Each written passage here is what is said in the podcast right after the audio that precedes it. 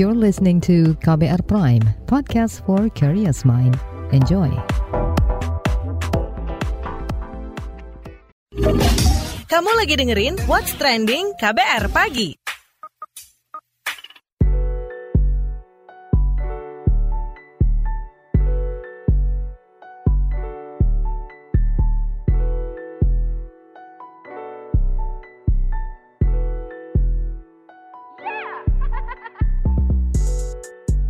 KBR Pagi, siaran pagi radio paling update. Selamat pagi, apa kabar Anda hari ini di hari Jumat 22 April 2022? Kembali lagi saya Don Brady menemani pagi hari Anda semuanya. Menyoal potensi kemacetan arus mudik lebaran 2022 itu yang kita obrolin pagi ini. Jadi yang mau mudik, sudahkah menentukan hari keberangkatan atau masih pikir-pikir nih? Mikirin kapan waktu yang dianggap paling tepat untuk menghindari macet? Atau mikirin alternatif jalur yang bebas kemacetan? Presiden Joko Widodo menyebut berdasarkan survei Kementerian Perhubungan akan ada 23 juta mobil serta 17 juta sepeda motor yang digunakan oleh para pemudik. Ia menyebut angka tersebut merupakan jumlah yang sangat besar, sehingga kata dia diperkirakan akan terjadi kemacetan yang parah. Untuk itu, ia mengajak masyarakat untuk menghindari puncak arus mudik pada tanggal 28, 29, dan 30 April 2022, seperti mudik lebih awal dengan menyesuaikan jadwal libur dari tempat kerja. Sementara Mabes Polri mengidentifikasi ada enam titik bottleneck atau lokasi yang berpotensi terjadi kemacetan pada periode mudik dan balik lebaran 2022. Kepala Biro Penerangan Masyarakat di Divisi Humas Mabes Polri, Ahmad Ramadan, merinci enam titik tersebut meliputi area arah Pelabuhan Merak, arah Cikampek, serta arah Jakarta. Oleh karena itu, kata dia, polisi mengatur sejumlah skema antisipasi kemacetan seperti memperlakukan ganjil genap, satu arah, hingga lawan arus atau kontraflow. Polri juga mengatur skema saat jalanan dipadati pemudik dengan menyediakan jalur alternatif di luar tol dan pengecekan lainnya yang diperlukan, seperti hasil negatif COVID-19 atau bukti vaksin. Sebelum kita obrolin lebih lanjut soal ini, kita dengerin dulu komentar warganet plus 62 berikut ini.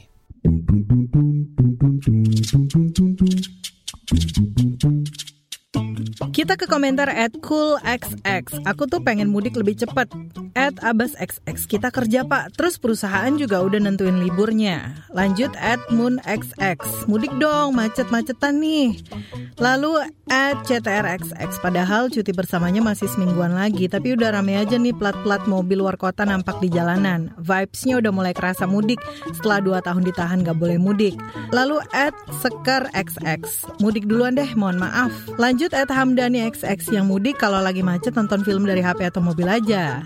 At R Patrianto XX selama ini orang gunakan jalan darat untuk mudik, lupa gunakan angkutan laut seperti ke Semarang atau Surabaya untuk selanjutnya gunakan motor atau mobil pribadi. Lumayan bisa ngurangin macet.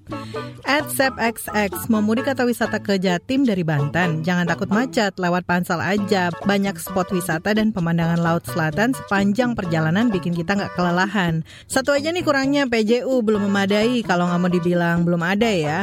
At Rove XX. Kalau nanti semua mikir sama bahwa prediksi 28 sampai 30 adalah macet parah, maka tanggal itu malah akan lengang. At me LXX. Dan semua berpikiran sama akhirnya tetap macet.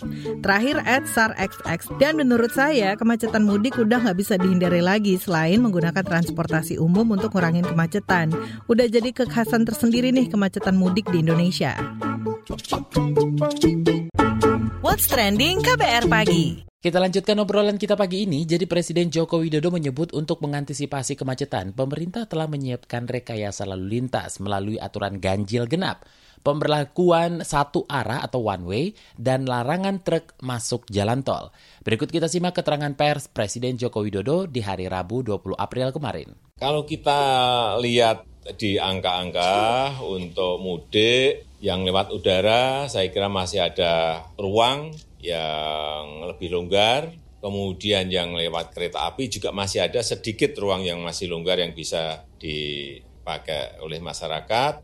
Yang berat memang adalah yang mudik yang lewat darat. Ada 23 juta mobil yang akan mudik. Akan ada 17 juta sepeda motor yang akan mudik.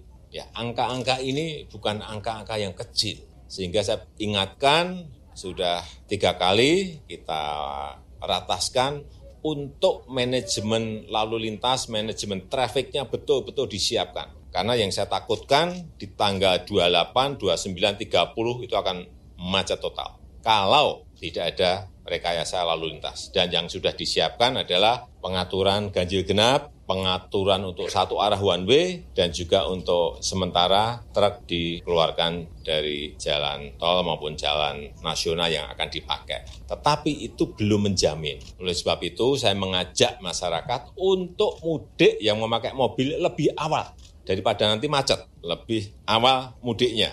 Yang lewat darat dan pakai mobil. Karena betul-betul angka 23 juta itu bukan angka kecil. 23 juta mobil, 17 juta sepeda motor, bukan angka kecil. Itu saya kira itu upaya kita, tetapi karena angkanya terlalu gede sekali. Kalau pulangnya nanti di tanggal 28, 29, 30, oleh sebab itu, jadi oleh sebab itu kembali lagi saya ajak untuk mudiknya lebih awal untuk seluruh masyarakat. Ya. Kapolri Listio Sigit Prabowo menyarankan masyarakat yang ingin mudik lebaran lewat jalur darat agar memanfaatkan jalur-jalur alternatif, khususnya di Pulau Jawa. Kapolri mengatakan kebanyakan pemudik jalur darat menggunakan jalan tol yang menyebabkan jalur mudik rawan macet. Sebelumnya, operator jalan tol memperkirakan volume kendaraan meningkat tiga kali lipat pada satu atau dua hari sebelum lebaran. Selain itu, ia juga menyarankan pemudik untuk menggunakan moda transportasi kereta api untuk mudik di Pulau Jawa. Selengkapnya kita simak penuturan Kapolri Jenderal Polisi Listio Sigit Prabowo saat meninjau stasiun Senin 20 April kemarin. Pembelian tiket khususnya di hari H-4 atau H-3 sudah mendekati atau bahkan sudah ada yang 100%. Namun demikian dari PT KAI uh, siap untuk menambah kapasitas tempat duduk mencapai 20 ribu per hari Pak ya. Sehingga total bisa melayani masyarakat yang akan mudik dengan total 50 ribu. Jadi ini tentunya bisa menjadi salah satu alternatif bagi masyarakat yang akan melaksanakan mudik karena disiapkan juga kereta api khusus untuk mengangkut kendaraan roda dua sehingga masyarakat yang akan mudik kendaraannya bisa masuk uh, ke kereta khusus, kemudian masyarakat yang mas makan mudik bisa uh, naik uh, kereta yang dipersiapkan untuk menumpang. Jadi uh, ini adalah alternatif yang tentunya disiapkan. Kemudian kita juga menghimbau kepada instansi-instansi khususnya instansi swasta untuk bisa mengatur waktu cuti bagi perusahaannya karena Kementerian Tenaga Kerja telah mengeluarkan peraturan untuk bisa mengatur cuti secara fleksibel sehingga harapan kita cuti bisa diberikan jauh-jauh hari misalkan mulai dari Amin 8 sehingga semuanya tidak menumpuk di Amin 3, Amin 2 dan Amin 1. Ini juga untuk mengurai karena kurang lebih ada 23 juta kendaraan pribadi dan 17 juta kendaraan roda dua yang akan mengarah ke wilayah timur sehingga tentunya perlu ada alternatif-alternatif di samping jalan tol ada juga jalan arteri jalur selatan yang juga bisa digunakan. Dan tentunya jenis-jenis angkutan pun juga bisa dimanfaatkan sehingga potensi terjadinya kemacetan diprediksi arus macet di tanggal 28, 29, 30 bisa dihindari dengan melaksanakan kegiatan pulang mudik lebih cepat. Tentunya saran kita bagaimana kemudian seluruh instansi, terutamanya di sektor swasta, untuk bisa mengatur sehingga mudik kali ini bisa berjalan dengan baik, tidak terjadi kemacetan. What's Trending KBR Pagi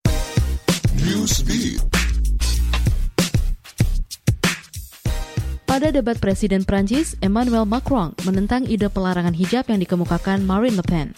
Menurutnya, ide tersebut dapat memicu perang saudara pada Pilpres Prancis 2022. Politikus ekstrim kanan Marine Le Pen berjanji akan menerapkan larangan penggunaan hijab di tempat umum. Le Pen berdalih dirinya hanya melarang kerudung karena dianggap sebagai simbol radikalisme dan mengklaim tidak melawan Islam. Emmanuel Macron dan Marine Le Pen sendiri akan bertarung dalam putaran kedua pemilu 24 April nanti. Usai menembak mati seorang demonstran, Sri Lanka menetapkan jam malam di Rambukana. Melansir AFP, pemerintah Sri Lanka memperpanjang larangan keluar rumah karena insiden penembakan demonstran yang tengah berunjuk rasa akibat krisis ekonomi. Dikabarkan usai kejadian tersebut, toko-toko tutup, ruas jalan sepi dan hanya terlihat selongsong peluru sisa bentrokan yang bertebaran di jalan. Akibat insiden ini, 10 orang terluka dan dibawa ke rumah sakit. Situasi krisis ekonomi yang menyebabkan langkanya barang-barang kebutuhan pokok ini disebut-sebut sebagai kondisi krisis ekonomi terparah sejak negara tersebut merdeka. Para pekerja perusahaan otomotif dan penyimpanan energi asal Amerika Serikat Tesla yang ada di Shanghai dipaksa untuk makan dan tidur di dalam pabrik. Kebijakan ini dilakukan setelah otoritas Shanghai, Tiongkok mengusulkan strategi closed loop system, di mana para pekerja diharuskan tetap bekerja dan dibarengi dengan pencegahan pengendalian penyebaran COVID-19. Diketahui setelah penyebaran Omikron terjadi di Shanghai, peningkatan kasus COVID-19 pun terjadi dan penguncian wilayah diterapkan secara ketat. Situasi ini pun membuat sejumlah pabrik berhenti beroperasi. What's Trending KBR Pagi. Kita lanjutkan ngobrolin soal potensi kemacetan arus mudik lebaran 2022. Pengamat transportasi dari Universitas Katolik Sugia Pranata, Joko Setiawarno, menilai potensi kemacetan selama arus mudik lebaran harus diantisipasi dengan pemaksimalan penggunaan angkutan umum. Selain itu, ada sejumlah cara lain yang bisa digunakan untuk mencegah kemacetan pada 28 April nanti. Lebih lanjut, langsung saja kita tanyakan ke pengamat transportasi Joko Setiawarno. Pak Joko, bagaimana nih potensi kemacetan di arus mudik lebaran ini? Yang sederhananya itu perjalanan akan terhambat ya, wajar lah. Oleh sebab itu kan public transport itu penting dan sudah tersedia ada gratis, ada yang tidak. Nah, mereka tuh yakin ya public transport bis-bis itu antar kota dikawal aja biar mereka tepat waktu. Dan masyarakat juga jangan terfokus menggunakan jalan tol. Jalan tol itu masih lengang loh, bisa digunakan. Nah, cuman yang harus perhatian pemerintah sekarang nampaknya abai ini terhadap sepeda. Ya semua instansi lah, KPAI melarang, nampaknya ya, anak-anak di bawah KPAI bersuara. Kemudian polisi juga begitu. Polisi dan bukan hanya ngurusi GG, one way, ya, tapi polisi juga menindak yang penumpang lebih dari dua, kemudian bawa barang di belakang. Polisi nggak pernah menindak itu. Kalau polisi mau menindak, kalau nggak ditindak, ya makin menjadi-jadi. Sekitar tanggal 28 diperkirakan akan terjadi kemacetan dan puncak arus mudik. Nah, seberapa besar arus mudiknya? Dengan kajian itu, sekarang dilihat profilnya. Profilnya paling banyak yang mudik itu orang swasta. Oleh sebab itu, sekarang swasta segera aja libur. Ya kan, kalau kasih THR langsung kacir semua itu. Ya, apalagi swasta kalau bekerja kan bisa kita sudah pengalaman dua tahun dengan WFH, ya, work from home. Beberapa bisa dilakukan itu. Dan saya lihat beberapa sudah melakukan itu. Artinya mulai Sabtu ini atau Senin sudah mulai bergerak agar tidak terjadi puncaknya tanggal 28 tadi. Ya, nah, Menteri Pendidikan juga punya bisa punya wewenang, umpamanya karena profil yang kedua surveinya itu yang profil kedua itu paling banyak mahasiswa dan pelajar. Nah mahasiswanya kuliahnya online saja sehingga dia bisa pulang lebih dulu ke daerah masing-masing. Apalagi pesawat kita terbatas untuk keluar Jawa atau anda untuk antar pulau ya, mereka bisa menggunakan sejak hari Senin itu. Jadi nggak numpuk semuanya di jalan di tanggal apa 28 ya. Jadi makin melandai itu caranya. Oke, imbauan untuk mudik lebih cepat untuk mengurai arus mungkinkah terlaksana? Nah, jadi nanti hari Senin atau hari Sabtu volume lalu lintasnya bertambah nggak di, di jalan tol? Itu aja indikatornya. Dan ini kan belum, belum bisa kan? Nanti lihat atau di terminal jumlah volume orang menggunakan terminal itu bertambah tidak gitu indikatornya dari situ.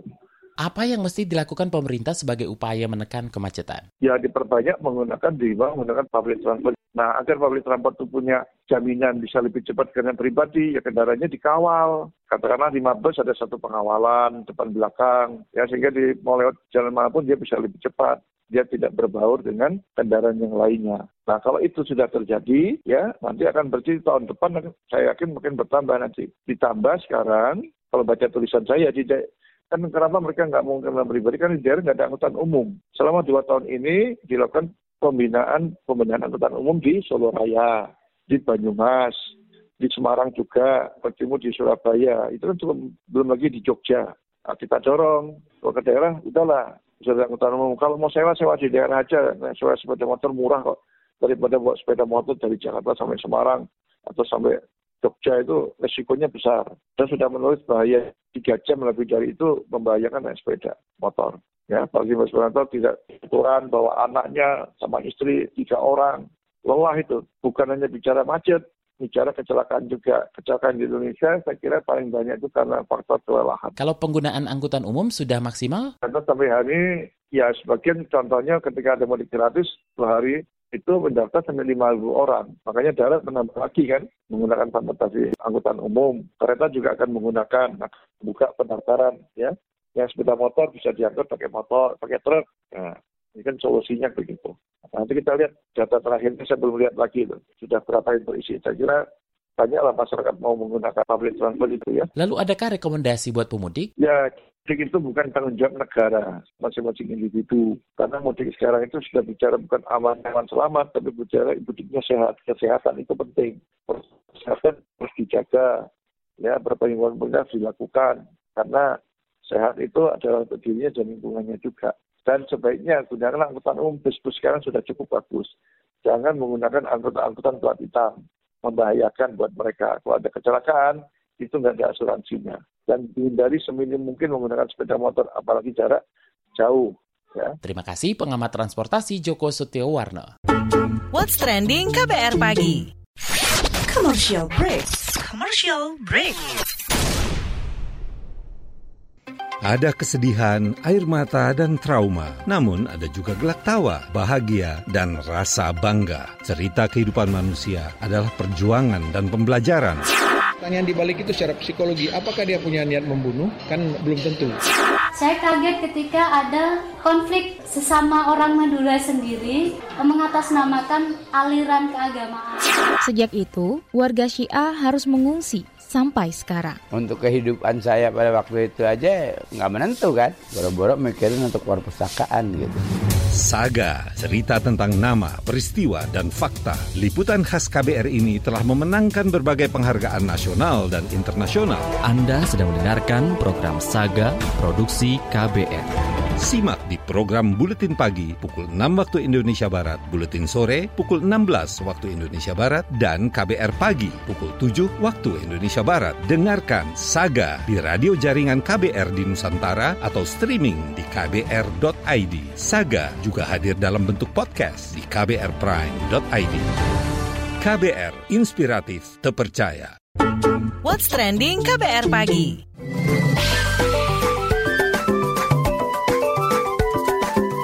WhatsApp Indonesia. WhatsApp Indonesia dimulai dari Jakarta. Mabes Polri mengidentifikasi 6 titik bottleneck atau lokasi yang berpotensi terjadi kemacetan pada periode mudik dan balik lebaran 2022. Kepala Biro Penerangan Masyarakat di Divisi Humas Polri, Ahmad Ramadan merinci, 6 titik tersebut meliputi area arah Pelabuhan Merak, arah Cikampek, serta arah Jakarta. Oleh karena itu, kata dia, polisi mengatur sejumlah skema antisipasi kemacetan seperti memperlakukan ganjil genap satu arah atau one way hingga lawan arus atau kontraflow. Kata dia, rekayasa arus mudik dilakukan mulai hari Kamis 28 April 2022 pukul 17 sampai 24 waktu Indonesia Barat.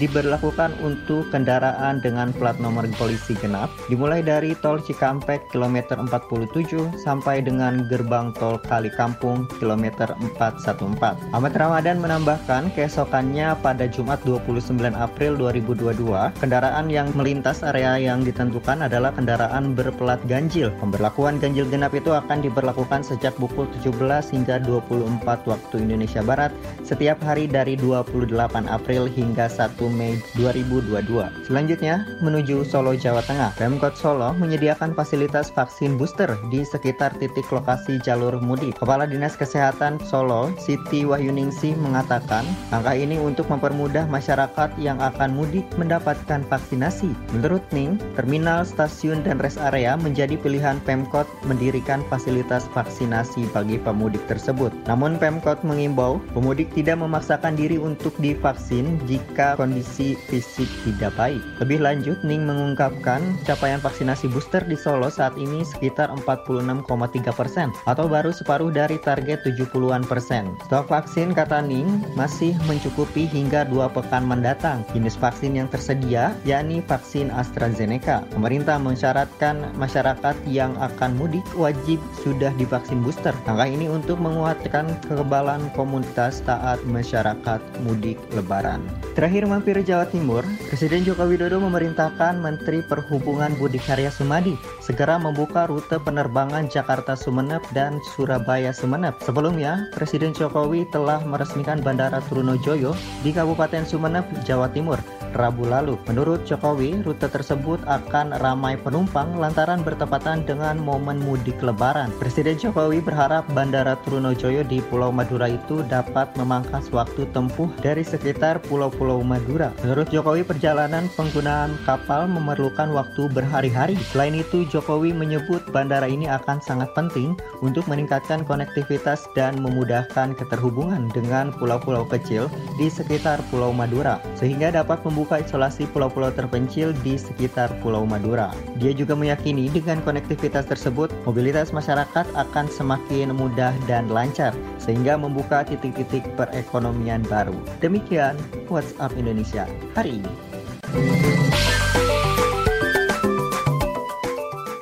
Demikian kabar pagi hari ini. Jika Anda tertinggal siaran ini, Anda kembali bisa menyimaknya di podcast What's Trending yang ada di Spotify, kbrprime.id, dan di aplikasi mendengarkan podcast lainnya. Don't be ready, undur diri, have a nice day, have a nice weekend, stay safe, bye-bye. Terima kasih ya sudah dengerin What's Trending KBR Pagi. KBR Prime, cara asik mendengar berita. KBR Prime, podcast for curious mind.